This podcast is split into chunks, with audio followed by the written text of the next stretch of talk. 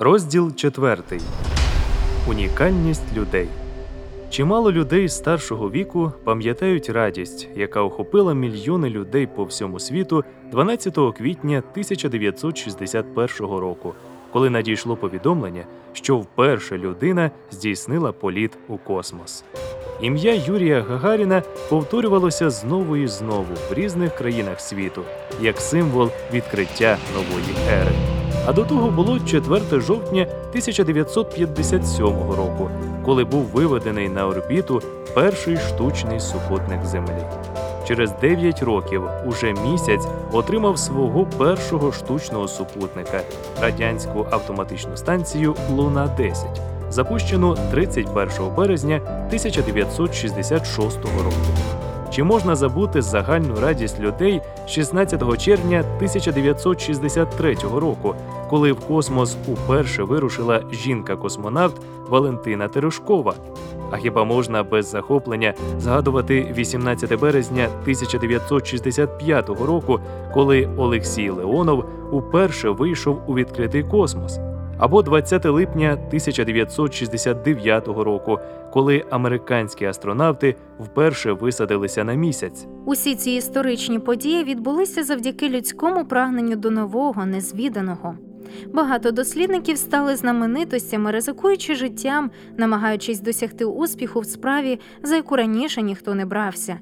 І, звичайно ж, цей успіх прийшов завдяки зусиллям не однієї або кількох осіб. Для цього потрібні були роки кропіткої праці десятків тисяч висококваліфікованих фахівців. Успіх космічних програм – приклад досягнень людей. І хоч для сучасної людини такі проекти вже не є чимось надзвичайним, проте якщо вдуматися, це справді неймовірні досягнення людського розуму. Крім людини, жодна інша жива істота не спроможна зробити щось аналогічне. Жодні живі організми не розробляють багаторічних проєктів, що вимагають скоординованої роботи тисяч окремих особин. Але чому вони не здатні цього зробити? Часом певні види істот налічують значно чисельніші популяції, а деякі навіть мають властивості, непритаманні людям. Наприклад, люди не можуть літати, як птахи, плавати, як риби або стрибати по деревах, як мавпи. Проте люди завдяки своєму інтелекту винайшли способи пересуватися в повітрі і в воді, а також навчилися підійматися на будь-які верхівки дерев. Людина здатна на такі дії, які докорінно відрізняють її від тварин. Ми висуваємо нові ідеї, розробляємо плани та втілюємо їх у життя, досліджуємо різні явища, передбачаємо події. Здатність планувати, мислити, творити – виняткові особливості людини. Словесна мова – ще одна властивість людей, яка суттєво відрізняє їх від тварин. Багато живих істот здатні до комунікації, і деякі використовують її досить цікавим чином. Але ніхто з тварин не володіє здатністю говорити так, як це властиво людям. Спілкування за допомогою мови вкрай необхідне для координування і виконання складних проєктів. Мова уможливлює передачу ідеї, її обговорення і оцінку.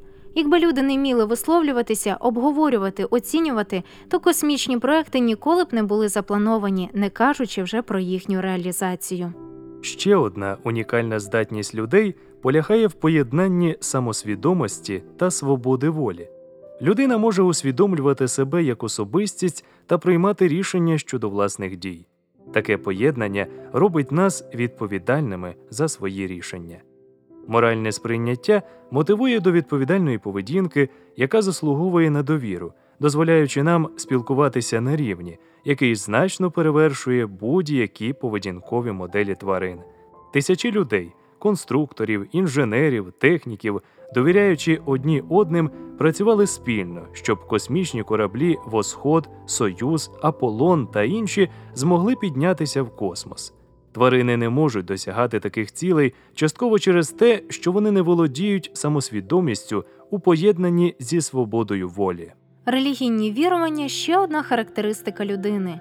Жодним іншим видам живих істот не притаманна релігійна свідомість, бо вони не володіють ані свободою волі, ані самосвідомістю, необхідними для прийняття рішень на основі моральних критеріїв. У це важко повірити, але християнство зробило свій внесок у справу успішного виконання космічних програм. Яким чином? Завдяки християнству були створені філософські основи та сформоване наукове мислення, необхідні для прогресу людства. Наука не могла б розвиватися в культурі, яка передбачає, що природою управляють якісь далекі боги, на зразок грецьких чи римських, які невпинно ворогують між собою та з людьми. Ніхто не міг би передбачити дії природних сил, оскільки неможливо передбачити настрій богів. Християнство дало людям знання про те, що Бог відповідальний і послідовний в управлінні Всесвітом. Тому мало сенс зайнятися вивченням законів, якими він користується у своєму управлінні. Християнство зробило вагомий внесок в успіх науки, сформувавши сприятливе для її розвитку середовище. Звичайно, є люди, котрі відкидають ідею існування Бога, але це вже тема для більш широкого обговорення. Отже, люди унікальні в порівнянні з усіма видами живих істот, які мешкають на землі. Але чим це обумовлено? Адже людина схожа на інших наземних савців. У них подібні внутрішні органи, кінцівки, спосіб репродукції. Певна подібність виявлена і в їхніх генах. Чому ж люди так відрізняються від тварин? Зазвичай на це запитання дають дві вкрай суперечливі відповіді – еволюція і творіння. Теорія еволюції припускає, що людина – це лише більш прогресивна мавпа, у якої розвинулися чудові розумові здібності. Наша мова, наша самосвідомість і наші здібності розглядаються в такому разі лише як розвинуті властивості, притаманні і тваринам. Чимало еволюціоністів стверджують, що насправді люди не володіють свободою волі та моральністю. Але такий погляд викликає чимало заперечень. Одне з них полягає в тому, що еволюційні процеси, які повинні відбуватися винятково з метою забезпечення виживання, не пояснюють наявності в людей таких здібностей, які виходять далеко за межі необхідності у виживанні. Чому люди захоплюються творами мистецтва, музикою, красою? У порівнянні з іншими живими істотами, яку еволюційну перевагу отримали люди, що можуть писати картини, складати поеми, створювати музику або просто отримувати задоволення від квітів. І таких заперечень може бути висунуто чимало. І для багатьох людей ці факти слугують переконливим свідченням про те, що теорія еволюції не може пояснити унікальності людини. А якщо людей створив той, чия могутність перевищує межі нашого розуміння, що можна сказати в такому разі? Чи може це стати поясненням наявності в нас згаданих здібностей? Розглянемо християнський погляд на творіння. Біблія, зокрема книга «Буття», повідомляє про створення людини наступне. Перше. Людина була створена із землі, тому в її організмі наявні ті ж самі засновані на вуглеці будівельні білки, що й у будь-якому іншому виді життя на землі. Друге. Бог створив людину. Чоловіка та жінку, наділивши їх здатністю до репродукції, тобто вони спроможні народжувати собі подібних. Третє. Людина була створена за образом Бога, тобто вона певною мірою відображає божественні якості. Не виникає жодного сумніву в правильності перших двох пунктів біблійної оповіді про творіння. Життя людей як біологічних істот і все життя на землі засноване на сполуках вуглецю. Володіючи репродуктивними здібностями, люди дають життя новому поколінню. Але якщо вважати достовірним і третій пункт історії творіння, тоді що це може означати? Якщо люди унікальні у своєму створенні за образом Божим, тоді стає зрозуміло, чому вони володіють такими здібностями, які не притаманні тваринам. А як можна порівняти наші унікальні здібності зі згаданими в Біблії якостями Бога? Перше, на що слід звернути увагу, це взаємовідносини. Якщо Бог створив людину, чоловіка і жінку, значить образ Божий мав найкращим чином відображатися у взаємовідносинах між ними. Біблія відкриває нам Творця, котрий налагоджує відносини і бажає спілкуватися з людьми. Подібно до Бога, люди також налагоджують різні взаємовідносини. Ми живемо, будучи об'єднані в сім'ї, спільноти, народи, і фактично все наше життя так чи інакше пов'язане зі стосунками. Здатність людини до налагодження взаємовідносин є відображенням однієї з рис Бога. Як ми говорили раніше, творчі здібності людини виходять далеко за рамки звичайної потреби у виживанні. Ці здібності дають можливість вирішувати різноманітні завдання на зразок рішення відправити людину в космос.